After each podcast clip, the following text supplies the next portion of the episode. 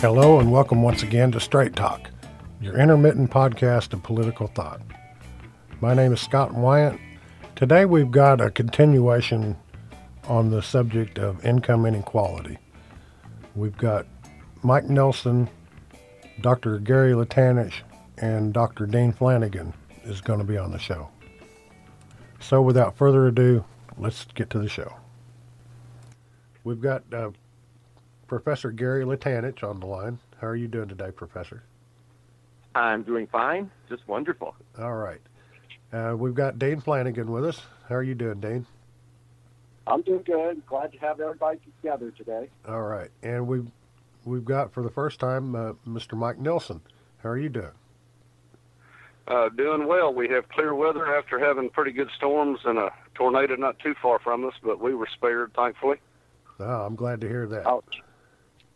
The reason we're we're having this conversation today is uh, Mr. Nelson contacted us that uh, you th- felt that there were some issues when we were talking about income inequality that that you feel need to be addressed, and I thought it would be a good idea to get everybody on the line and and hear uh, what you have to say.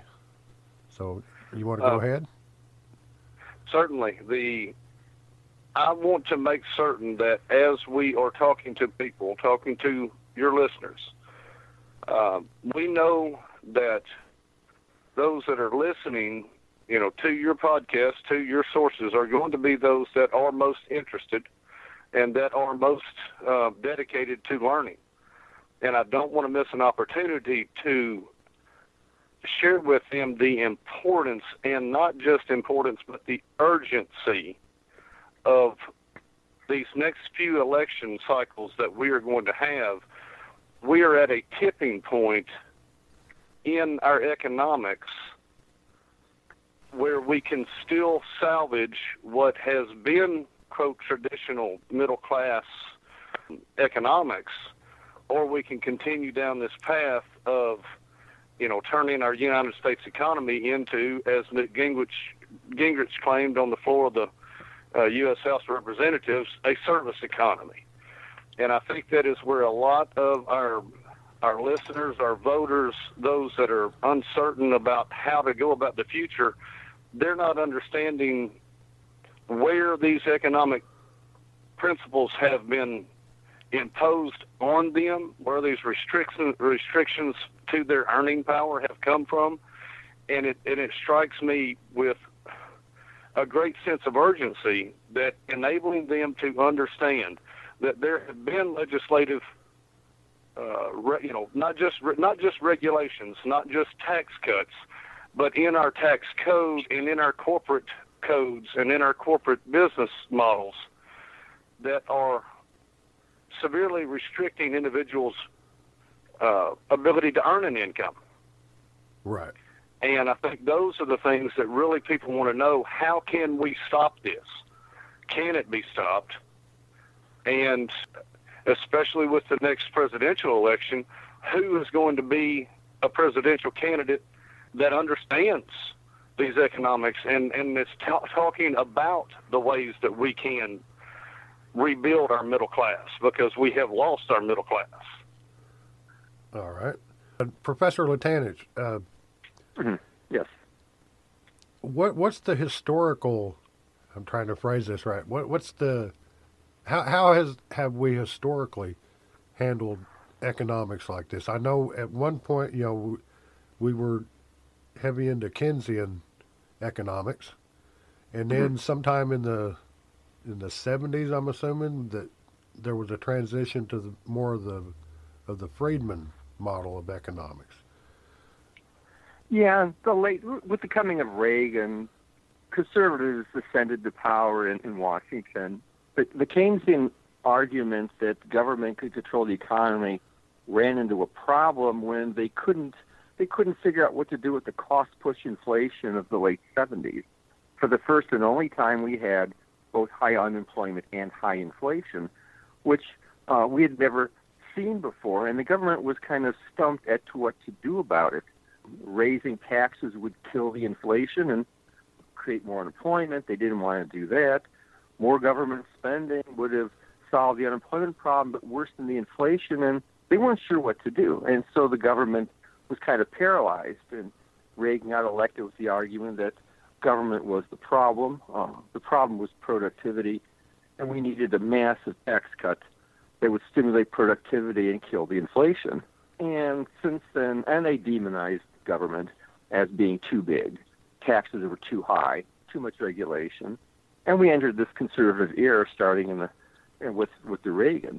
And what we've seen is that none of those policies that Reagan pursued, the tax cuts or the deregulation, has really had any impact on the middle class, but it has really worsened income inequality.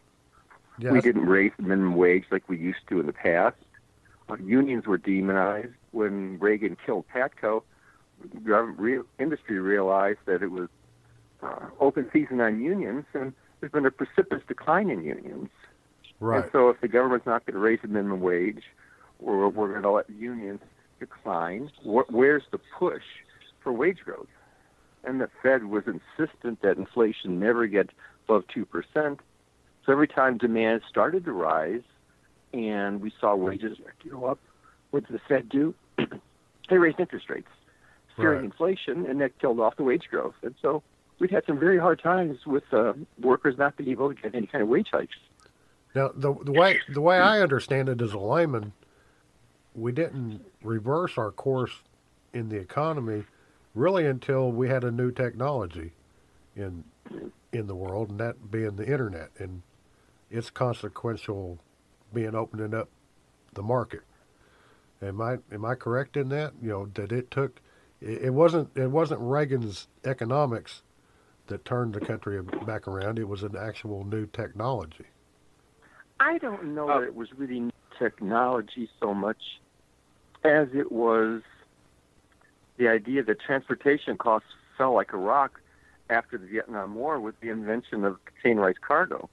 You know, all of a sudden companies could transfer technology overseas, ship products way back to the United States at a very low cost.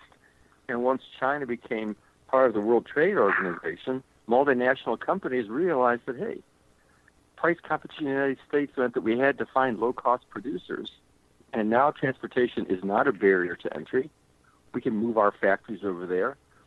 their workers are intelligent enough to use our technology, but we can ship the products back here at lower cost because the transportation costs now are far lower than our labor costs. And to survive, we have to be a low cost producer. That means produce overseas. So, my big thing would be that the biggest problem we face now is that consumers are terribly price conscious. And given that capital is mobile and transportation is cheap, you know, it's hard to be a high wage nation manufacturing products when you can do the same thing overseas and ship it, ship it back for half the price. Right. And that's a conundrum that no economist has yet figured out an answer to. Well, let me ask ask you this, Mr. Nelson. Uh, do you think that one of the better approaches would be as far as uh, like corporate governance laws. Absolutely, in a in in in a hundred percent agreement to to Dr. Latanich on his on what he has gone through. I also can point out very specific uh, legislative occurrences that have increased almost exponentially these loss of revenue as far as quote middle class income. When you look at bringing China into a production model, one of the things that we did not compensate for whatsoever is that China, as a communist nation, is a 100% subsidized labor force. And even though it is, you know, extremely cheap to ship over to them and to bring back. We brought them into the WTO, World Trade Organization, but the World Trade Organization has basically no teeth when company or countries subsidize and quote take over a market. You've heard the term dumping product onto the market. And in a, a uh, let's say, a, a, a fair game, you would have penalties that would be entitled by the World Trade Organization that would restrict.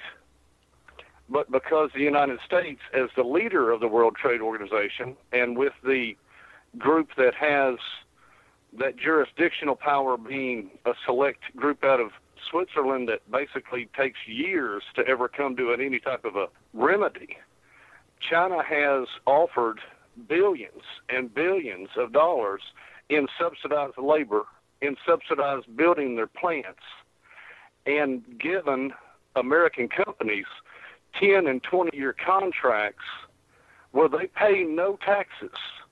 They pay nothing. The government over there subsidizes it. And we did nothing here to keep that from flooding us with quote cheap pro- cheap products.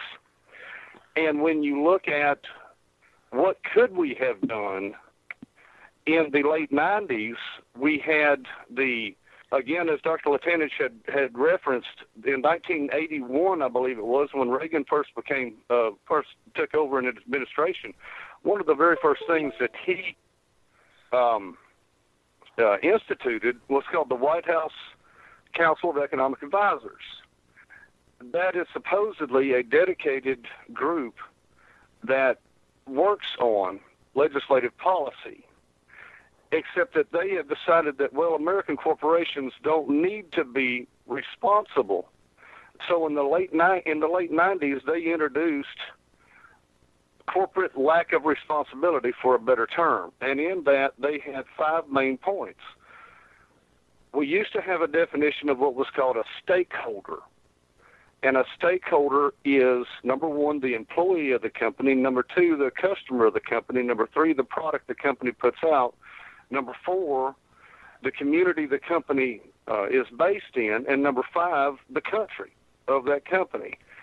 That that policy advisory council said no. Let's change our corporate mission statements or allow comp- corporations to change away so that they then become only responsive to shareholders. Right. Shareholders are completely different from stakeholders. Shareholders are those that own stock, the C-level executives of the company, the board of directors, and the profits. And they and, and this was done in a legislative and a regulatory oversight manner to allow that.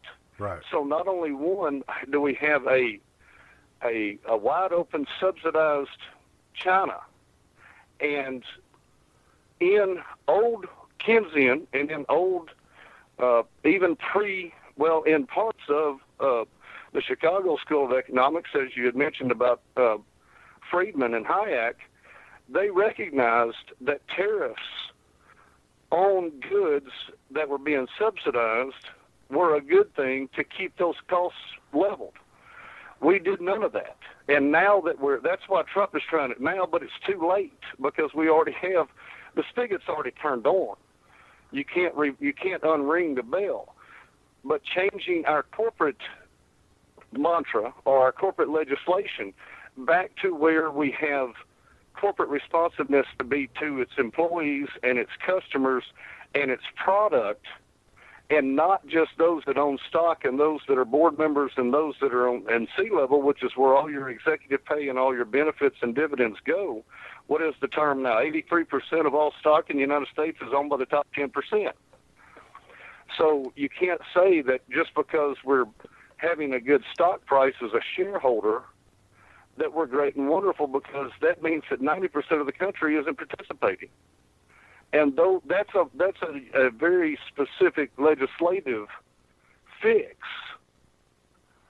and there are several things in that vein. The again that 1981 era when Reagan first went in, the minimum wage had been tied to and had been overseen by our by the by the Federal Reserve. Remember, the Federal Reserve was basically originally formulated to say, or originally built to say, we'll never have another recession because we'll regulate our monetary system. That's failed. But Reagan went in and said, okay, let's take the minimum wage off of. It had been indexed to the federal level of poverty level. And each time the poverty level, and the, you know, it's almost in, unheard of anymore for the term COLA, cost of living adjustment. Yep.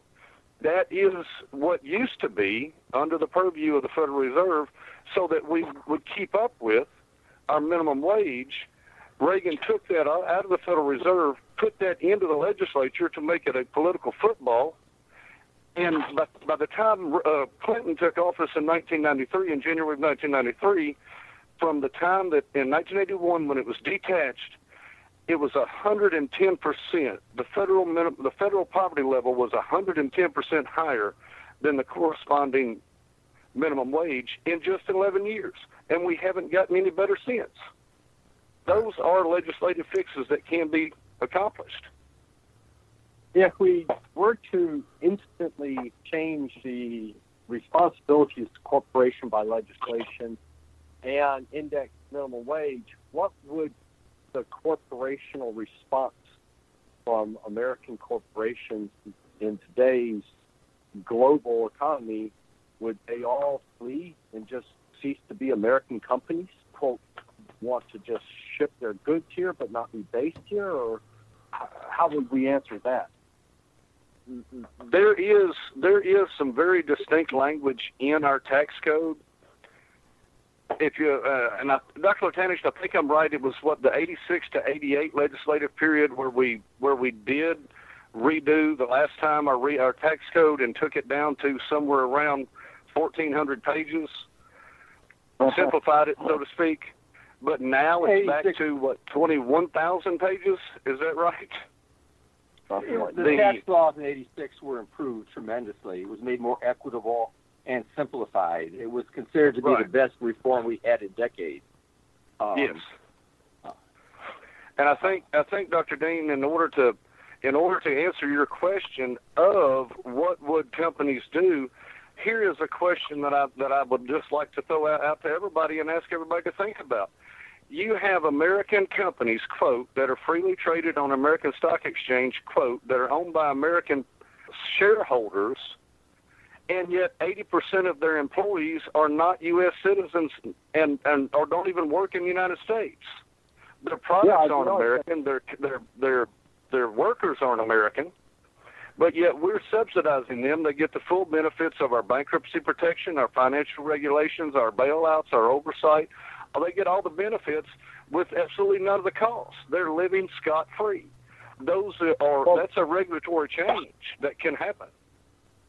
Well, that's why I brought that up is since they're essentially global already or foreign in reality, but quote U.S. in spirit, why would is it going to hurt us? I.e., are they going to pick up their dolls and go home, as my mom would have said, when they don't want to play with us because, or do they do they bear the burden and enjoy the, as you say, the privileges that the U.S. court system, the U.S. defense, the in, inspector quality control that we have in place to make, in essence, competition somewhat fair um, as far as equal products or equal products and not just a name only that would keep them in the American Stock Exchange. would you move? Because as you just said, the United States is the powerhouse in global finance and protections. And I would say no. They will not move. They will pay higher taxes or they will pay higher wages or they will do those things because there is no other other country or no other regional uh, economic power that they, that gives them as much protection and as much uh, consistency as the United States financial system. We're it. We're the best big dog. Why would they leave? It seems to me like there are instruments we could use in law to uh, forbid any company from just, you know, picking up stakes and, and moving. One of the things that has been suggested about corporate inversions, companies that leave the United States for tax purposes, uh, Robert Reich has suggested that if a company wants to move their headquarters to Ireland, that they no longer would benefit from U.S. commercial law protection or protection um, from the Justice Department. Uh, and a lot of times when companies are being treated unfairly, they get they have the privilege of suing in American courts. Right. And Reich has suggested that if companies want to take their headquarters overseas, that they would lose that right to sue for protection in U.S. courts, which would be a big blow to them. Right. And it's his opinion that for that reason alone, companies would not want to take their corporation overseas. In terms of in terms of the number of workers the company has, uh, as long as the as long as the company is registered, has its a corporate charter in the United States, it is uh, an American company. It can have all of its workers overseas, uh, but if its charter is in Delaware, um, it's an American company. Right. Ownership is the company's attitudes these days is we're multinational. We have stockholders from everywhere. Our charter may be here, but our business is global, and they think globally. Right. Um, now, you asked the question: you know, if we raise wages, would would the companies pick up and leave? Well, the, the the question, the answer to that basically is how rapidly. If you matched wage hikes in any industry with their productivity, what you would find is that their unit labor costs don't rise. If their unit labor costs don't rise, they're, we're not at a competitive advantage before a wage hike as we were, as we were before. Uh, now, if we raise them too rapidly, that might create a problem for us. But if we raise them just with productivity, we really should be safe. And the and the other thing that is, is a good look outlook for us is that China is going to be facing some very drastic labor shortages in the near future. They are a rapidly aging society. And what companies are going to find is that labor costs in China are going to be rising rapidly. The question is, where will they move? Well, let, Uh, let, Brazil, let me ask a, a question here. Is is the the biggest impediment to change in our system coming from or the U.S. regulations, or I contend it we've got more of a problem getting any change done because of the World Trade Organization. If we're talking about if we're trying if we're talking about trying to build a middle class or to end inequality, the biggest problems we face is just a a super how should I say this a favorable opinion towards corporations. We do lots of things that are anti-worker. We refuse to raise the minimum wage. We refuse to index it. Okay, we've cut the tax the top marginal tax brackets. If we would raise the top mar- marginal brackets on incomes above, let's say, $2 million, just to talk, and, and raise the top marginal brackets to 90%, there would be very little incentive for companies to pay their workers more than $2 million a year because Right. most of it would be taken back in tax. It would put effectively put a cap on corporate corporate salaries. And if you went back to the pre-Clinton years where it was illegal for a company to buy back their own stock, the two biggest drains on corporate revenue today are executive salaries and stock buy and stock buybacks. If you take them away, companies would be less resistant to paying wage hikes because it wouldn't dampen their stock prices. And isn't there uh, also in that, in our tax code also, is that bonuses, and especially those to C level, they're not in the same tax brackets. They don't have to pay. They can they, they can just write the lump check without the same consideration as if it was part of their salary. And one of the things that always aggravates me is that if any one of us were to go out here and hit the Powerball lottery, we know automatically that half of that's going to be taken in taxes. But yet a Well- CEO if, that gets a $20 million bonus, and he's only going to pay a marginal tax rate on, on that, whereas if it was paid back to the workers, that $20 million would raise the, the, the old saying, uh, the rising tide lifts all boats. Uh, you would have more Well- money in the in the economy to spend, and therefore more more, and you know, and you build it back from the bottom up. Yeah, I mean, you need to end, end the carried interest provision of the tax law, which allows them to get income treated not as wages but as as a form of interest. Uh, you also need to uh, uh, companies give their employees uh, their executive stock options, but these are not treated as expenses, and so it doesn't show up in the book as a reduction in revenue. and so the companies would prefer to do that. Uh, and then you can buy the stock at some price at a much earlier time period and get a huge capital gain, which when you cash in the stock is only taxed at half the half the earned income tax rate. So you need to eliminate, you know, the stock options. You need to uh, end the corporate buybacks, which would help. Uh, you could also expand the earned income tax credit, which would be a benefit. You could also have, there's a proposal to have the government be the employer of last resort. Uh, go to any community and have the government hire everybody who's unemployed for whatever the community needs. Daycare workers, healthcare workers, park maintenance, it doesn't matter. Hire everybody who's unemployed, pay them the government minimum wage of what they want, $15 an hour. And then if industry needs more workers, you can have them. Just right. go to the in, just go to the private sector and say, hey, look, I know you're working for the government, fifteen dollars an hour uh, as a tutor in the public schools. I would like to have you work for me. Would you willing to work for me for nineteen dollars an hour? And every time the government would raise the wage on the on the jobs they hire, private sector would have to match it or not get the workers they needed. The government could basically set the base of the wage level anytime they wanted if they would act as an employer last resort. You could also have a situation where we ended contract labor.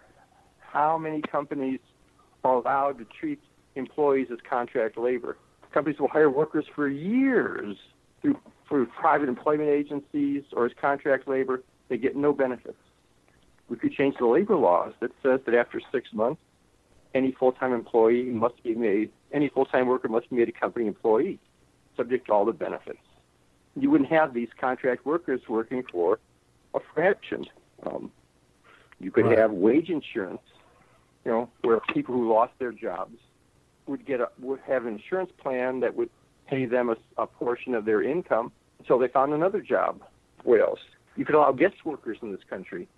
Now we have illegal people working, and what happens? Companies pay them terrible wages, knowing they won't complain because they're illegal. So let's fix the illegal labor problem by granting these people guest worker status. Once they're legal, companies can't pay them substandard wages. There's a lot of things And they- you could do What were you going to wanted say? to improve wages. What were you going to say, Mike? Um, I was just going to say, and they are doing that more and more. And if you look at Arkansas Senator Tom Cotton's quote immigration reform, he's trying to double the number of H-1B visas, quote, guest workers, and those are in direct competition with our own employees and our own citizens that have gone to our own colleges the original basis of that was in the 1990s was very well ver- versed in this because I was sitting right in the middle of it. We had a natural gas crunch. Our natural gas uh, resources had not been expanded since basically the 70s, where we got, you know, and especially here in Arkansas, where Murphy and and Stephens produced Jerry Jones, and we had, you know, we had a great big nice natural gas boom. That production capacity maxed out in the mid 90s. In response to that, and I cannot remember his name still to this day, but it was a Republican representative from the state of Pennsylvania introduced what was called the Professional Workers Guest Worker Visa Program.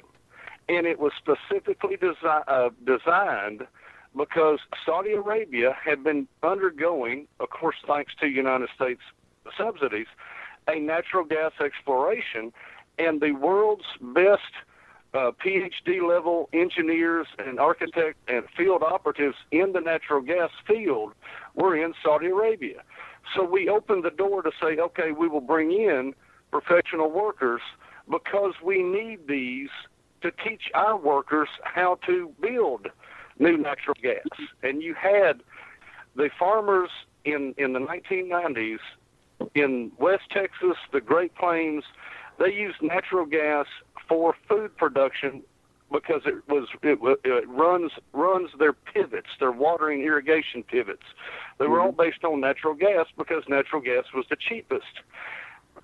They went from three dollars a cubic foot to twelve, fourteen, fifteen dollars a cubic foot in two years. they started losing money hand over fist and were screaming, do something about it. By the early 2000s, that same representative from Pennsylvania, before he passed away, said, I wish I had never done the legislation because it's been so corrupted. And I'll give you the still right now today. I have a good friend of mine that works in the financial industry in Dallas, and he he competes every day with HB H1B visa workers that are basically brought in from India or China or Korea or Iran or Palestine or uh, Lebanon. They come in in our education program, high school graduates, to get a bachelor's degree. They're given seven years under the education visa to get a quote U.S. education degree. They're then given a six month hiatus, but they're sponsored by corporations they are brought back in under the H-1B visa, and they're given six more years. They're called professional workers, but they're not. These are high school, basically high school students that have come in, earned a degree just like your son or my daughter or your, you know, just like our kids have, but they don't have to pay them the same level, and they can subsidize. They, they get basically a subsidy on their education. They don't have to pay out-of-state tuition and things like this, and they're guaranteed a job sponsorship what you end up having is you have an, an American that went to college and got an MBA or got a electrical engineer or a chemical engineer, a bachelor's or master's or even a, a doctorate, and they're competing against bachelor level 20 somethings that have been brought in and are given preference to be because they can pay them within as long as they're within 25 percent of a quote U.S. citizen's wage. It's and it, it's a direct competition to that citizen that went through our education system, paid for it himself, and now is competing against them. And our Senator Cotton is trying to double that number up to four from 480,000 to 900,000 each year that we bring in to do that. These again are regulatory things. These are legislative things that are going on right under our nose and even just what last week or week before, Rand Paul, uh, a senator from Kentucky, introduced another mm-hmm. bill to reduce even further potential for uh, any company or any group of workers to, to unionize by saying, "Oh, it's all just free choice anymore. You don't have to do it." It's it's a it is a very concerted effort to keep those that are benefiting from this system even more benefiting and holding back the wealth that could be distributed in amongst our own uh, our workers, our own people, our own everyday people are getting, you know, no benefit from their education, from their location, their regional, and and these are things that we need to be urgently working against these continuing eroding of earning power as individuals. So, what I'm hearing you is that there's just extremely multifaceted nibbles that the U.S. called deregulation, but allowances for choice of workers that, like the, the big word here is foreign subsidies competing against our own unsubsidized educated workforce. So those coming from other lands, educated as workers, or those coming in even uneducated um, as field hand workers are substituting for our employees or our citizens as employees. Is that correct? Am I putting that together correctly? That, that is exactly what I have witnessed in a in just everyday modern you know companies.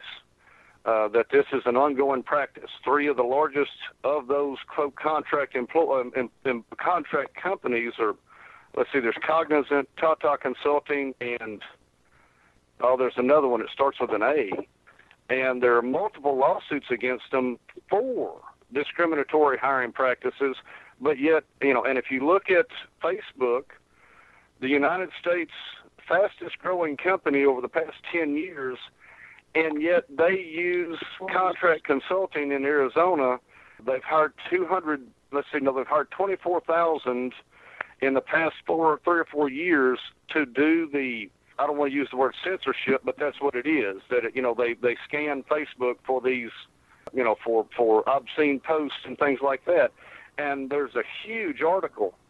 I think it was in the Brookings uh, Institute that I was reading on last week or week before, where it talked about you know these are people that are doing the exact same Facebook jobs, but they're doing it out of Phoenix, Arizona for twenty eight thousand a year and that's all they get. Whereas a quote normal Facebook employee out of Silicon Valley, their their compensation package is in the two hundred thousand range. And why is this being allowed? I mean, why why were they giving preferential, I gave entry into the United States? it was an educational. It was the we've the United States basically as long as I can remember, or or I've not found a a, a general or, or specific origin, but in general, we've always had uh, education opportunities for foreign students. I mean, I remember back in the 1990s when I was playing baseball at ULR, um, there was a, a contingent of Saudi Arabian students, you know, even then. And so we mm-hmm. had educational visas because we have no problem with having one of the best education systems in the in, in the world. The issue of that is when a company can sponsor an education visa, meaning they can pick up an 18 year old out of India or out of Iran or out of Korea or out of you know uh, Japan or wherever, and they can sponsor an educational visa with the with basically a job opening get your degree and come work for us. That then allows that education visa, that's a seven year visa. But they mm-hmm. don't do, you know, they don't do master's or PhD level. They go to work for the company. They still have that seven year visa. Once that visa expires, they're first in list in the line to get the H 1B, which is a professional visa. So basically, they're saying that over an 11 year period or 13 year period, excuse me, that you're illustrating, there's the cost of the company, let's pick a number here, is at least 25 percent less. Well, yes. How much percent less? 25 percent. Yeah, I was, yeah, I was, yeah. Sorry, I didn't, I didn't mean to overspeak you, but I was going to agree with you. Yes, 25 percent less is typical. What kind of tax credit do these corporations get when they do that? That again goes to the 1990s in the Clinton tax packages where we had a dedicated job description and it said basically the that companies can take credit for and this is what created our quote outsourcing that a company can take tax credit for all of its workers, regardless of their citizenship or their country of residence, they can deduct the same costs for their labor. There is no there is no distinction. Prior to the 1996 or 98 legislative session, whenever that was passed, there was a distinction between uh, job in the United States by a U.S. citizen at this particular tax rate, uh, you get to write it off. Or a quote contract worker or a guest worker that fell under a different purview of tax brackets. That was eliminated in the 1990s, and that is where outsourcing, quote, hey, call Sears and ask them how to work on something, and you end up being talking to someone from India. Right. That's where that came from. That has not been changed. That is still there. Well, that... so they still get credit for that that worker. They can pay that worker within 25%, and you will see horror stories that they, the company will tell will tell the U.S. citizen that has a master's in electrical engineering, hey, you have to train this replacement because we're shutting your division down and we're just going with this with these contracts. Right. it's and it's it is becoming worse and worse and worse. Well, that that was also about the time when manufacturers started contracting with temporary employment agencies to get their fill their manufacturing jobs. They're paying the uh, temporary employment agency, say fifteen dollars an hour for an employee, and the temp is only pay, paying the employee seven or eight dollars an hour. Dr. Latanich, any idea what percent of the U.S. workforce is now employed in quote unquote the gig fashion or gig economy fashion, meaning temporary without benefit? And therefore, I would assume without opportunity to even consider unionization. Yeah, it's about, as I understand it, if you're if we're talking about the what's called the uh, non-standard work arrangement workers, 16% of the labor force is these kind of do-it-at-home gig workers, self-employed contract workers for companies. Um, about 16%, and and that's up from about 10% in 2005. So it's it's growing. England course, recently I- just passed a law saying that Uber workers are co- are company employees. Where in the United States Mhm. they're treated as contract workers, subject to no benefits. In England, the laws have changed. They now are have to be treated as regular employees, subject to all the benefits that a regular employee would get. Well, that's on top of, you know, I guess you say squeezed um, employment with foreign educated, you know, foreign born, foreign citizens underpaid, and then gig economy without unionization. And I assume most foreign employees have no opportunity to consider such. That we're looking at a good chunk of our economy that the productivity is underrepresents the potential productivity.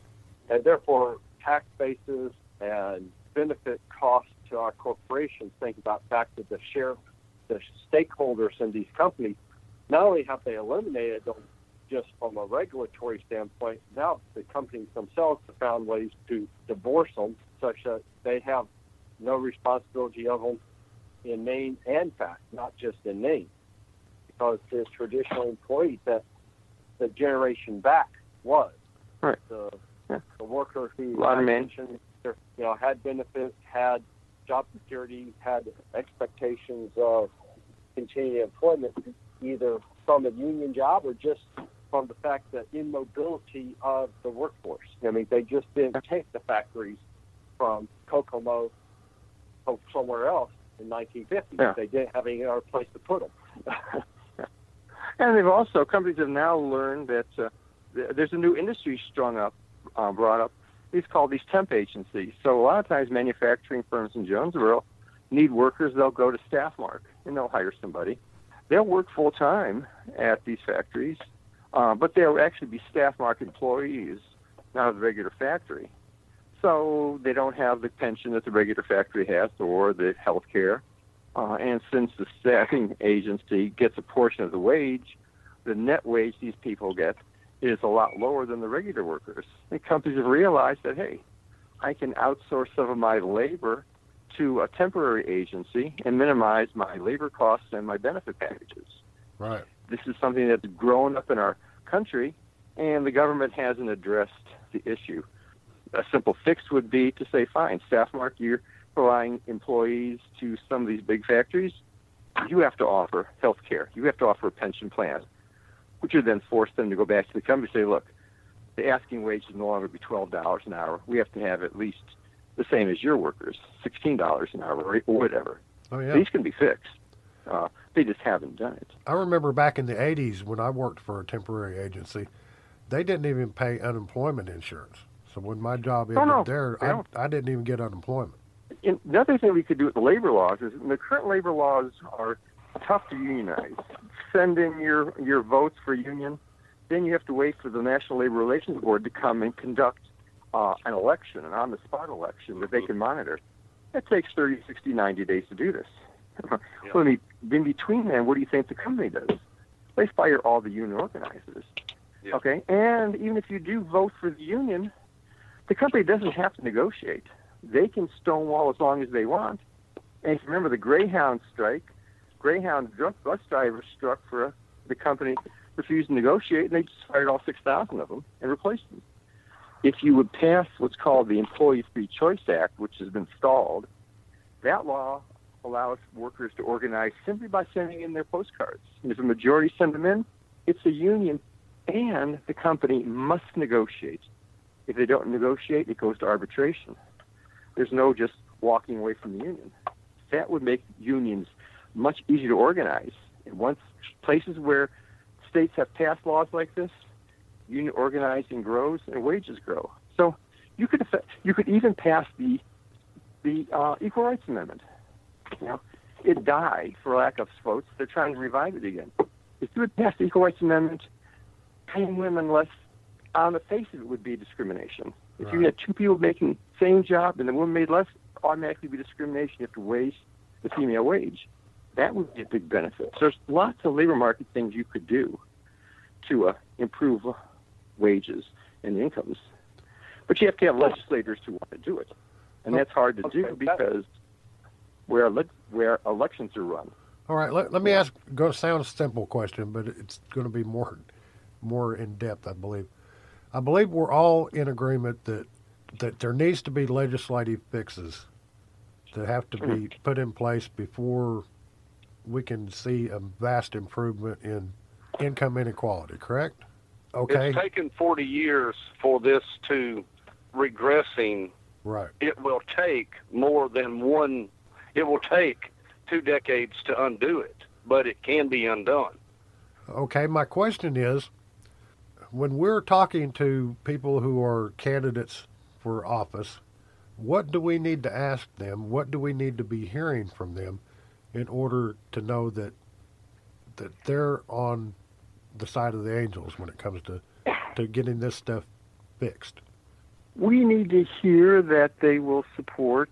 If this was me and I wanted to get elected and I wanted people to see that I was going to benefit workers, I would propose raising the minimum wage and indexing it so it always goes up. I would propose the government being the employer of last resort. So in communities where there was high unemployment, the government would come in and pay workers to do whatever the community wanted done. Let the community run it. I will pay your workers this $15 wage. I would change the tax code so that all income is taxed and that dividends and uh, capital gains aren't taxed at half the rate. I would raise the marginal rate on very rich incomes to, I don't know, 70, 80%. Okay? And you don't have to have four or five tax brackets. You can have hundreds of tax brackets. That doesn't make Yep. the system more complicated. Deductions and exemptions make it complicated, but number of brackets is nothing. You could Why And you would tax why do they have to everything. use a bracket and not just use a, a simple slope equation or some other line equation with basically two or three factors and go from there? You know, you can define any Is- line. because the brackets are how you make the taxes progressive. Okay, you tax you tax marginal rate extra each extra marginal level of income at a different rate. The computer gives calculates the average that you'll pay over the course of the year. But if you only have three or four tax brackets, those tax brackets can can have a, a low and a high range of hundreds of thousands of dollars. You have the Mhm. same person making very radical different incomes paying the same tax rate there should theoretically be a tax rate for every different dollar earned. That would be equitable. You would generate more revenue off of it. And if you had no tax deductions and exemptions, you know, one flat exemption, let's say, like the flat tax, exempt everybody the Mhm. first thirty thousand dollars, and after that, everybody pays X percent of their income. But we lose so much money through tax loopholes that uh, the government can't fund the programs it needs. And we also need to end this argument that we're deregulating the economy and making it more productive. That's a scam. The only time, only Big thing that scam. accomplishes when you deregulate is you kill off consumer protection. Right. They're deregulating the mercury levels in rivers. They've allowed coal dust to be dumped in the rivers. They've deregulated the, the um, EPA is allowing chemicals to be used that are damaging to teenagers. All these deregulations don't increase productivity; they increase profits at the expense of consumer safety. And so, I would Mhm. make a big deal to them about, hey, look, you're being harmed by deregulation. Uh, it's just consumer protection what do they do? They change the rule on fiduciary relationship. The new rule is that financial advisors do not have to act in your best interest. That's Right. crazy. That's Yeah. crazy. Those are the kind of deregulations they're doing. And the last thing you we, we should consider, we haven't done it yet, but think of Alaska. Alaska has a permanent fund. taxes are collected uh, on oil extraction, and every citizen gets X amount of money each year from the permanent fund. And that extra money has not led to people not wanting to work. Given that automation is killing jobs, it's time to consider something like Friedman's negative income tax, whereas a birthright, mm-hmm. citizens get a check from the government each month based on something, some productivity growth, some level of income. Because we're approaching a day when we won't need everybody working. We won't need everybody working full time. So if you don't need all your workers and all of them don't have to work full time, are you condemning some people to living in poverty forever if they can't find a job or a full time one? In a society that's as rich as ours, companies make lots of money, they need to pay their fair share of taxes. Do you think we GE, should? You, Apple have paid no taxes in years. Do you think we should tax these manufacturing robots? Yes. When robots That's a capital. Take, when robots yes, a capital take, tax. Yes. Yeah. If, if, you, if you automate a job and you lose the worker, fine. You still have to pay the same taxes that you pay Contribute. if it was a worker. And that way, I, I read it and I don't understand it completely, but the Longshoremen's Union realized that automation was coming to unloading ships, and they had a product, productivity provision in their contract. So as productivity rose with automation, the companies had to fork over to the union dollars based on the productivity, and they distributed it to the workers, wages that didn't go up. We have the money, and we allow so much of it to go to upper income people who don't spend it, that stagnates demand. Yep. If you could somehow redirect corporate revenues to workers, they're going to spend it all. The economy would grow faster. And if you get to a society where you don't need everybody working, then we have to find a mechanism where people are given money from the government as a citizenship right because our society is super wealthy, super productive. We have companies who don't need everybody. We can't have a society where there's a few people working and the rest starving. If you want to sell products in the United States, you have to contribute taxes but everybody has the right to an income, a guaranteed income of some sort. And there's there's two definitions or two definition brackets that I'd like to throw in here while we're while we're looking at candidates. Number number one, I, I want to make certain that all all listeners and all educated voters realize the what the term middle class means. The middle class has no, you know, definition. It is a moving target, but it can be exceedingly simplified. It was originally the term was originally coined in the definition of tax brackets. If you if all of us remember, we're all old enough. We remember lower lower class, middle lower class, upper lower class, lower middle class, middle middle class, upper middle class, lower higher class. There were nine tax brackets. The quote middle class in statistics it was defined as where 65% of the total population maintained 65% of the wealth. That was the definition of middle class. And at its peak in the late 60s and early 70s, it was a bell curve. It was a sine wave. It was shaped with like a mountain. It was a, or a rolling hill to give a visual picture. You had lower middle or lower lower class and lower middle class and upper lower class. That was that bottom 18%. You had upper or you had lower upper class, middle upper class, and higher upper class. That was the top 18%, and the middle class owned 64% of the wealth and income in this country. That's where the term came from. Because we have purposely done these regulations to reduce to reduce earning power, to reduce you know, to free flow corporatism. We have flattened that bell curve so that it is no longer shaped that way. It is a ski ramp now to where you have wealth owned by 80% of the population that's nearly equal all the way across. Then you get to the top 10, 15, 20%, and it's and it's a geometrical or a, a arithmetic uh, uh, uh, tail. It's like a ski ramp. Mm-hmm. That that definition of middle class, people still have middle class values. And that is what, as a politician, you will hear people often say, Well, I'm for the middle class. I promote the middle class. There is no middle class in a definition anymore. There are only, or uh, in income definition. There's only middle class values. So that's always one of my catchphrases of, are you talking about middle class values? Which is quote you know our hard work. You work to get ahead.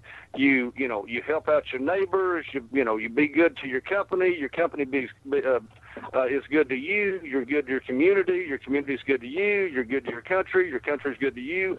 Those are middle class values. Those are things that we all can support.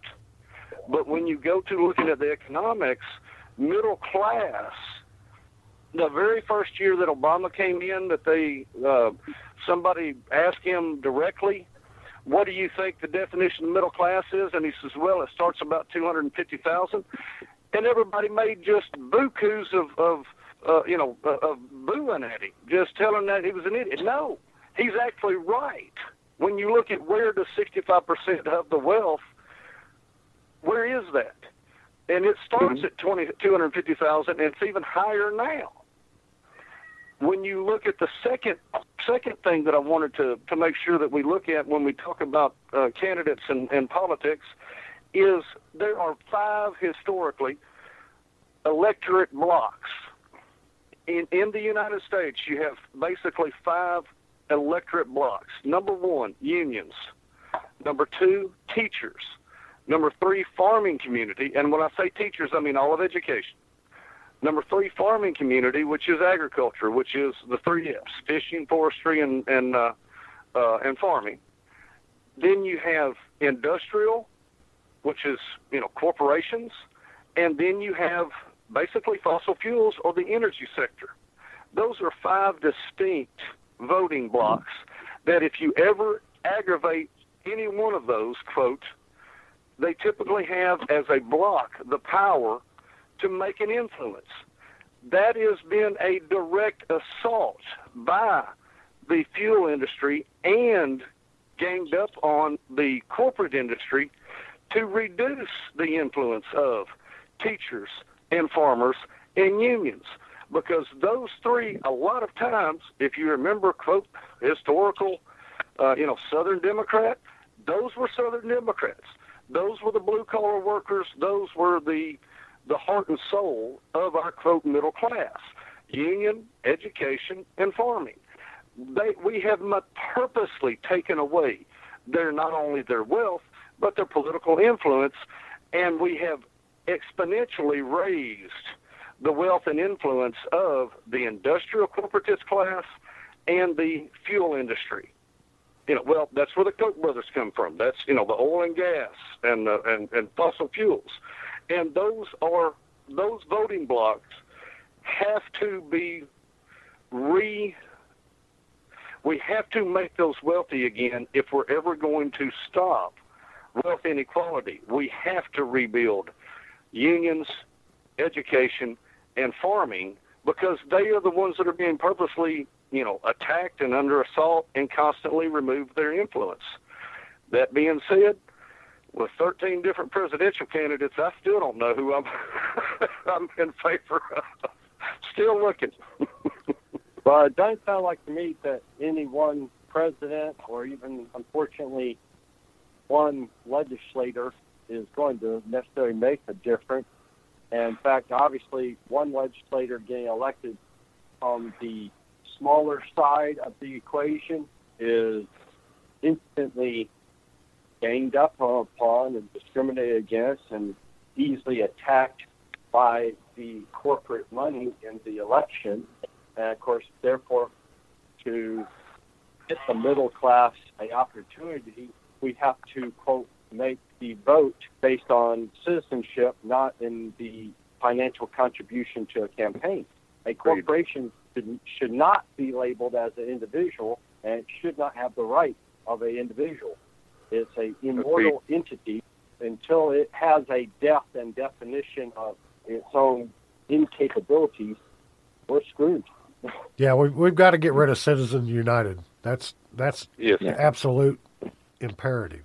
And Yeah. and just to just to throw a just to throw another lever on that one, I have argued with some of the ones that are the most vehement to support Citizens United, and they always throw back, well, then you have to take away the union votes. No, sir, you do not, because a union is a membership, and they can send out a postcard to that membership and say, "Who do you support?" and you can check the box, Right. and you and the majority of who the, of that union supports, that's who they will give their their donations to. A corporation is distinctly different in that only C-level executives can make those host corporate type tax donations, and they have no responsibility to the 80,000 or 100,000 or 10,000 or 750,000 employees. They are Right. not representing those employees. They're only representing their own interests. Right. Yeah, the corporate. There- That, that's what I'm saying. Corporation is not a individual, so it should Yeah. have the right to say how we govern it as a individual. One more thing I would add on, you asked a question about what you can do to uh, raise the income of middle class workers. It, it, it's going to take a while to increase wage rate, but you can increase the buying power of workers by what the government provides to them. I'm on Medicare and I pay $138 a month. You know, the question is, wouldn't lots of workers benefit by having Medicare for everybody? I have to Mhm. visit the doctor I want. I have no, I no, have to, don't have any recommendations. I have a much smaller deductible than I had when I worked, much smaller premiums than I worked. If everybody had Medicare for everybody, the premiums would be lower and the buying power of workers' paychecks, even if the nominal dollars didn't go up, would go farther. You know, if we did something with making college cheaper, if we funded the first two years, that would mean that the amount of student debt that students have wouldn't be as great. Or if we eliminated the interest on student loans. Why is our government charging our own citizens interest to go to school? They could make grants, and the interest, you borrow $30,000 to go to college, by the time you pay it off, you pay 70 or 80,000 with interest. With a no interest grant, you'd only pay the 30. That would spread their income farther. You could expand Social Security. Incomes would grow. So there's limit. public goods you could provide uh, that would make the buying power of existing checks go up, which would help in in in, in lieu of, or until you can find ways to raise the actual wage. Mm-hmm. well, if they would that just requires tax revenue, and we have to end. We have to stop. You have to win both houses of the Senate, of the House and the Senate, to pass legislation. And we have to end this idea that small government is good. As we saw with the recent shutdown, even when part of the government shuts down just for a short time, look at all the things started to fall apart. Yep. You know, small government only benefits people who are super rich, who have their boutique doctors, their own security guards, and they don't need the government for anything. They control most of the wealth and most of the income, and they don't want to pay taxes. So we have to reverse this idea that lower taxes is good. We have to raise Yes. taxes on those who can afford to pay, even if it's a wealth tax, to fund the kind of social programs that we need to help people who are at this point making very low incomes. Cheap taxes Half of- equals cheap jobs. Yeah. Now, half of fast food workers are on public assistance. I mean, 20% of the only nation half? makes less than $19,000 a year. And you hear the news is always talking about the stock market. 85% of the stock is owned by the top 10%. Most families don't have $400 in their savings account. The stock market's irrelevant for most Americans oh yeah, you know. Uh, and if they if they miss one or two paychecks, you miss your third paycheck, they start foreclosing on your house. You know, most families can't survive 90 days without paychecks. That's the tragedy of our nation now, and so we've got to provide not only more robust social programs, but you know, start thinking about how to give workers the power to raise wages. And that's going to require election of not just a president, but both a Senate and a House that are of the same mind on how to do things. Because divided government gets nothing done. Well, it sounds like a good place to stop in some regards, Scott. We covered, well, we covered the definition of our them income inequality previously and some tonight. We defined the players and the stakeholders, which really is all everyone has to be at the table for their fair share. That's true to have an economy and, and the government maintenance of a quote open market. I won't call it free market. We pay a hell of a lot to keep it an open market.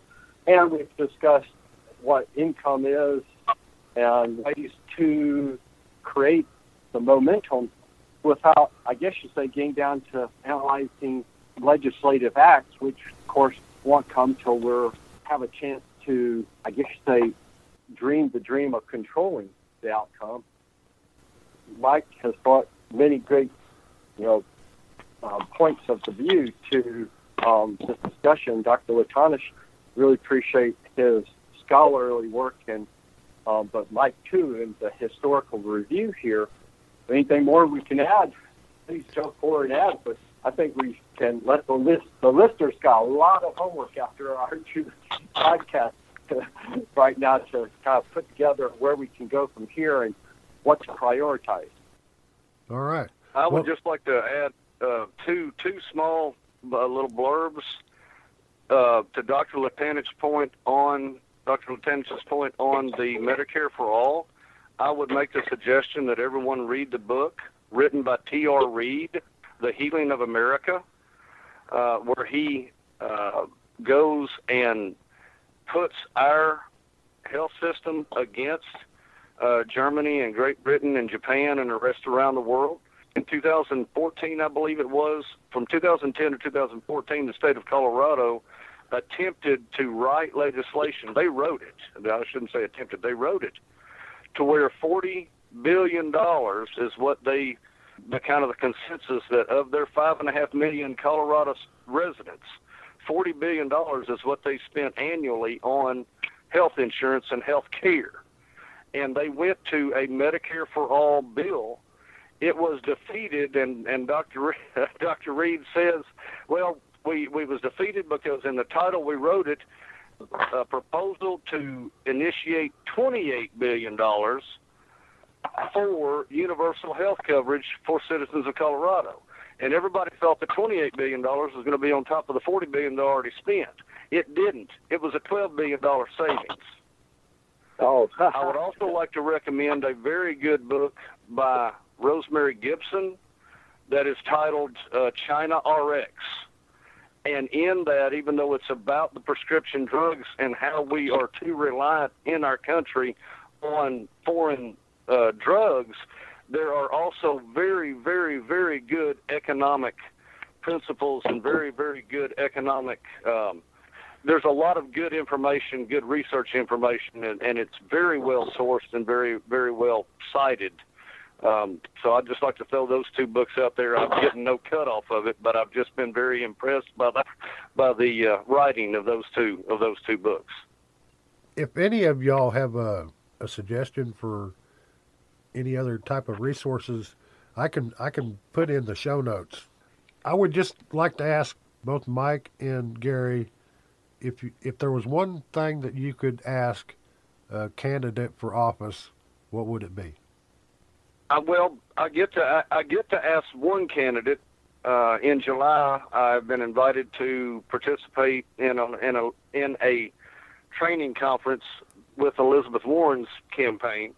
I am in process of accepting that. There's only a hundred that are invited. I was kind of patting myself on the back for that one. But the one thing that I want to make certain that she realizes and I'm going to be partisan on this where I try to stay economically, I try to stay nonpartisan. I will be partisan on this because it hits me personally that the Democratic Party needs to be the party that invites people to be part of our community. Will a candidate be not just say, okay, we're a big tent, but physically go out and be representative of each individual in that district. Will they go meet them? Will they hold town halls? Will they be personal, personally responsible? And I know it's hard to do that on a presidential level because, but it certainly can trickle down. It certainly can be a leadership value that could start even at our president and go through all of our uh, uh, state lawmakers and federal lawmakers and constitutional officers. Will they be open and receptive to a sense of community? And in that sense of community, agree to have dialogue even with those that we disagree with. That is one of my big points. And if I had, and if I was asked to, uh, I would have to flip a coin. Um, there's only two things on my mind. I would either have to ask them, are you going to support an indexed minimum wage hike to $15 an hour or universal health care? I'm not sure which I would ask, but it would be one of those two. Those the only two things I'm interested in hearing from candidates these days is will you raise the minimum wage and index it so it rises gradually, or if I had to pick one, it'd either be that or universal health care. Um, those are my those those. I picked one of those two. Excellent questions. All right. Well, I think that about covers it. Unless anybody, anybody has anything else to add. Well, thank you for inviting me. Oh, no Thank problem. you for inviting me. Oh, I, I, I, I've loved this conversation. I wish we could have more of them. I appreciate both of you participating, and I look forward to inviting you to maybe a forum where we can put this in a public manner and not just have audible audio listeners think you both will add a lot to our state viewpoint if we can, you know, get this exposed, exposed across the media. And you two do an excellent job. Thank you very much for participating. Thank you for inviting me. Absolutely. Yes, sir. All right. Y'all have a good evening. All right. Well, that was the show, the continuing conversation on income inequality. And something tells me it's not going to be the last one. If you like it, share it widely, tell all your friends and family, and let me know what you think. And as always, find you a candidate to get behind, find you a cause, find something you can do to make Arkansas a better place for everybody. And bring a friend. Every time I hear the people cry, don't you know that the man is gonna lie? I try to tell them that they have a choice.